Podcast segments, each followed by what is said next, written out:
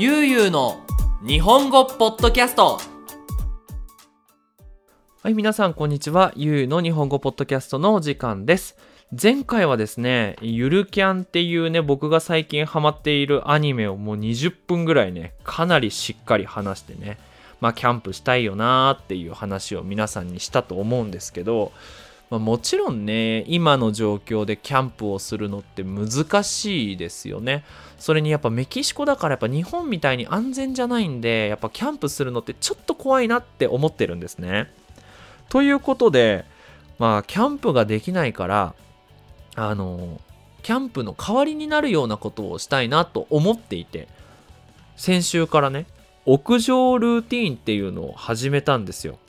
まあ、簡単に言うと、屋上、夕方になったら、ね、夕方になってしず、すごめんごめんごめん。夕方になって涼しくなったら、屋上に行って、そこで本を読むっていうまあ、ルーティンなんですよ。で、それに向けてね、なんと僕、ローチェアを買ったんですよ。ローチェアってわかります？皆さん、あの、キャンプするときに、座る椅子、イメージできますかね？こう、布でさ、折りたたみ式になっててさ、で、開けたら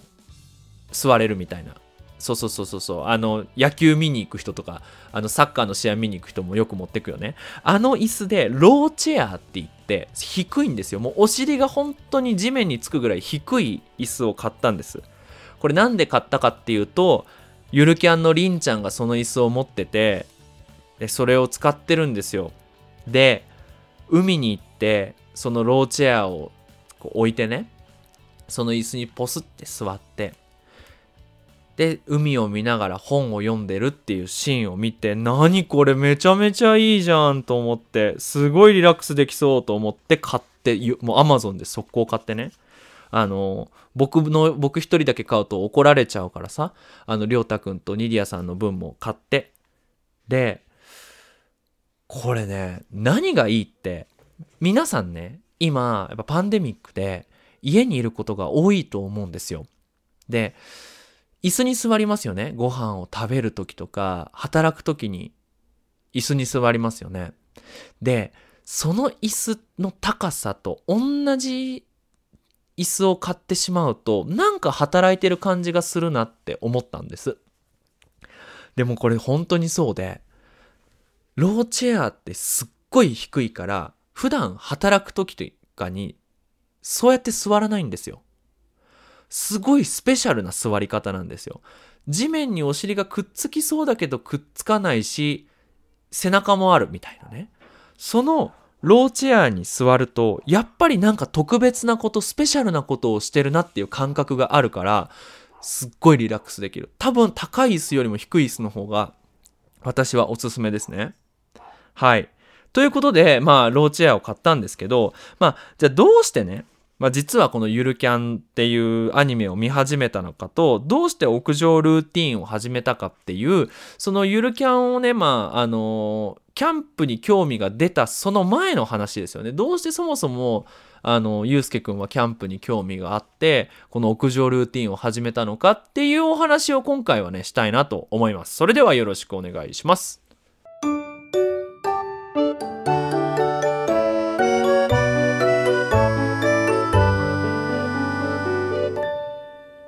ゆうゆうの日本語ポッドキャストはい。ということで、まあ、今回ね、僕がどうしてその屋上ルーティンを始めたか、この大きな理由はね、SNS 疲れです。SNS って日本人は言うんですけど、あの、ラテアメリカの人は、レッドソシアレス。なんだろう、ソーシャルネットワーキングかな？まあ簡単に言うとあの Facebook とか Twitter とか Instagram とか TikTok みたいなものです。あれに疲れちゃったんですよね、僕。そう、なんで疲れちゃか、疲れちゃったかっていう話をすると、今年ね、まあ YouTube のチャンネルがもうすぐ50万人いくっていうことで、まあスペシャルな年にしたいなと思ってるんですよ。で、できれば YouTube とか Instagram でいろんな YouTuber さんとか Instagramer さんとコラボしたいなって考えてるんですね。で、コラボするってなったらやっぱりいろんな人を知らないとコラボできないですよね。まあ待ってても多分コラボのチャンスってないから自分からコラボしませんかって誘わなきゃいけない。まあそのためには YouTube とか Instagram とか Facebook を見て勉強してあこの人のここが好きだからこの人とこういうコラボをしたいっていう風に話さなきゃいけないですよね。まあそれでねあのーえー、ハボネスコのラフィーさんっていう YouTube のすごい有名な大先輩のチャンネルとコラボが決まったんですけどそれをねやると特にねインスタグラムじゃないフェイスブックとかでショッキングなニュースをよく見るんですよ。あのー、最近だとねあのフェミニスタさんフェミニスタさんね女の人の権利を主張する女性たちあのー、が街でこうねいろいろ意見を言ったりちょっとデモをしたりっていうで、僕自身はそのフェミニスタ、フェミニスタかな？フェミニスタの人たちにとって僕はその女性のね、権利が少しでも良くなればいいなって思うし、やっぱり、あの、ニディアさんっていう、まあ、奥さんがいて、そのニディアさんが自由に心配なく街を歩ける、そんなメキシコになってくれたらいいなって思うから、応援はしてます。応援はしてます。本当に頑張ってほしいなって思うんだけど、でも、やっぱり物を壊してる動画を見ると、ショッキングじゃないですか。やっぱその、なんか誰かが喧嘩している映像を見る、見て、嬉しい、すごいリラックスできるって思う人はいないと思うんですよ。で、僕もその一人で、やっぱ、うわなんかみんなもっと仲良くできたらいいのになとか、で、そのコメント欄とかでも、もう男性と女性が戦ってしまっている状況を見て、なんでこんなに喧嘩しちゃってるのかなっていうふうにこう心配してるとどんどん疲れてきて、で、ね、その、TikTok とかもね、あの、セクシーなお姉ちゃんが踊ったりとかさ、再生数が伸びやすい動画ね、なんか誰かが転んだりとかさ、あの、ね、みんな同じような曲を踊ったりとかするっていうのを見てるとなんかこれから SNS どうなっちゃうんだろうな僕は何をしたらいいんだろうなえみんなと一緒に踊ればいいのかなとかってなんかすごいいっぱい考えてしまってすごいナイーブにねナイーブなんか下下向きに上上向きなんて言うんだっけあのまあネガティブなね気持ちになってしまっていてで、気づいたんですよ。あれ、最近僕考えてないなって。なんか、考えているようで、そういう SNS を見て他の人のことを考えていて、自分のやりたいこととか自分の考えっていうのがすごく弱くなってたっていうのに気づいてね。で、あ、SNS を見ないようにしようって思ったんですよ。で、結構ね、僕一日に Facebook、Instagram、YouTube 見てる時間ってすっごい長いなと思っていて、で、その代わりに何かをね、見ようって思った時に、あ、そうだ、久しぶりにアニメ見ようと思って。で、あの、アニメをね、探してって、で、あ、そうだ、最近友達めっちゃキャンプやってるし、このゆるキャンっていうのを見てもら、見てみようっていう風にで、ゆるキャンを見始めたんですよ。で、前回でこのゆるキャンについてはもうかなり長い動画でこの良さを話しているんですけど、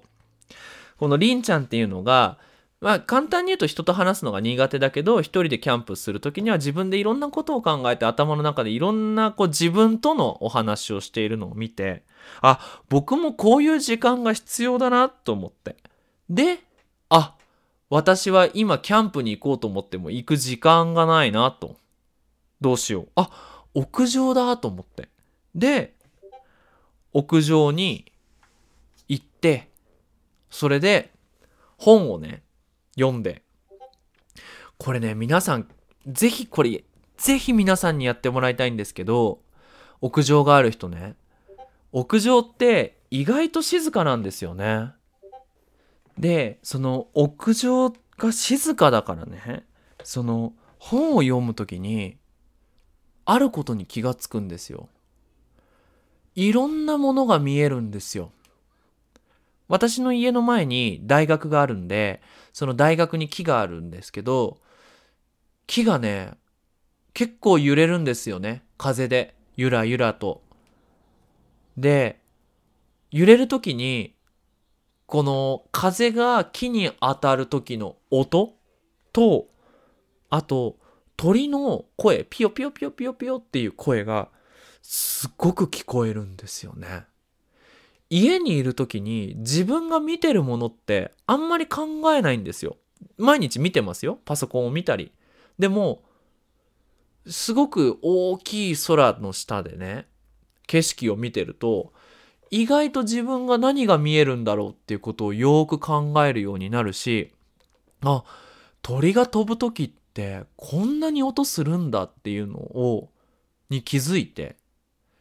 で、そんななんか自然の音を聞きながら本を読むことができるんですね。これね、すっごいストレスの発散にいいですよ。あの、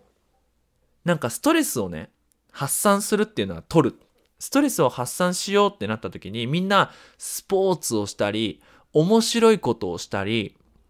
カラオケとか行ったり、こうすごくこう気持ちがうわーってワクワクする、元気になる、楽しい、笑うみたいなのをするとストレス発散するって考える人多いと思うんですけど、僕の意見は逆ですっごい静かなとこでそういうエモーショナルな気持ちがないところで本を読んでぼーっと自分のことについて考えた方が終わった後のストレスがすごく違う。なんだろう。楽しいことが終わった後は辛いことが待ってる仕事が待ってるって思うけどそういう屋上でのんびりゆっくりした後よし働こう頑張ろうっていう気持ちになるからほんとね、屋上がある人とか庭がある人は庭にね、椅子持ってって、ローチェア買って持ってって本読んでください。そう。で、結局、その、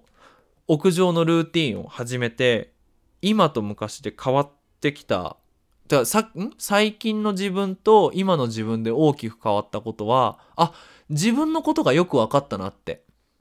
今も昔も自分のやりたいことをやるだけなのに、それをずっとやってきたはずだけど、途中からわかんなくなってたんだなっていうのは思いました。やっぱりね、あの YouTube ですごい自慢っぽく聞こえてしまうかもしれないんだけど、やっぱ50万人もフォロワーがいると、あ、フォロワーのために何ができるんだろう、フォロワーのために何ができるんだろうっていう自分のやりたいことじゃなくて、フォロワーがやりたいこと、フォロワーにやっても、フォロワーの皆さんにやってもらいたいことを考える癖ができてきちゃって、そうすると結局オリジナルじゃないじゃないですか。オリジナリティがない。みんなやるもんだって。文法を教えるクラスとか。じゃないじゃんっていう。いつも自分のやりたいことで、その自分のやりたいことは変わってもいい。ただ、これやってみたいっていう気持ちをしっかり自分で考えて、それをやらなきゃいけないなっていうふうに思ってきました。で、やっぱりポッドキャストっていうのは自分のやりたいことなんですよ。これが、例えばね、再生数が1回300回再生ですよね。多分大体。でも300人聞いてくれればいいし、何よりもこの自分の考えを300人の人が聞いてくれてる。僕の YouTube って結局僕がスペイン語で話さないと作れないけど、こうやって日本語だけで作っても聞いてくれる人がいるっていう、この喜びを感じながらできる仕事って楽しいなって思うし。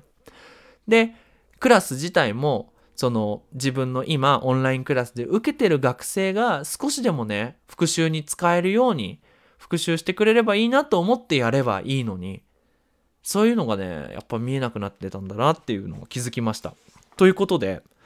最近ねなんか自分のやりたいことがわからない人って他の人にアドバイスもらうよりも自分でストレスがあまりないとこ、そういう屋上みたいに自然が多いところで、ゆっくり自分について考える、自分とお話しする時間を取った方が、他の人にアドバイス聞くよりも、きっといい答えが見つかると思うな。だってさ、自分のことって一番自分が考えてるじゃん。他の人例えばみんながね例えばユうスケっていう人知ってるからこうやってポッドキャスト聞いてくれてると思うけどね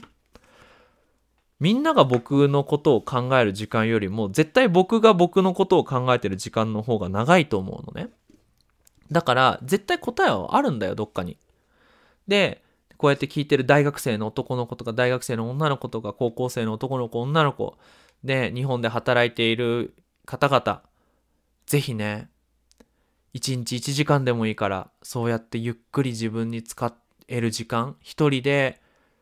他の音が聞こえない自然の音しか聞こえない場所に行くルーティンを作ってみてください。もう本当おすすめです。はい。ということで、まあ、今回は、えっと、僕がどうして、え、ゆるキャンのアニメを見始めたのかそして、えー、屋上ルーティンを始めたかっていうお話をしました。はい。ゆう日本語では引き続きテーマの募集をしています。そして、えー、上級のクラスの募集もしています。僕の夢はね、この上級のクラスがラテンアメリカ、スペイン語を話せる人だけじゃなくて、本当に中国とかインドとかロシアとかヨーロッパの人もみんな一緒になって僕のやってる上級のクラスいろんなテーマについて話したりゲームをしたり考え方について意見を交換したりするそれにプラスして日本語を勉強するっていうクラスをね作るのが夢なのでその夢を叶えてくれるのは僕じゃなくて皆さんこれから入ってくれる皆さんだと思ってますよということで興味がある人はぜひ一回ねゆうゆ日本語アットマーク gmail.com までメールを送ってみてくださいそっから考えましょうはいということで、皆さん引き続き日本語の勉強頑張ってください。それじゃあまたね。バイバイ。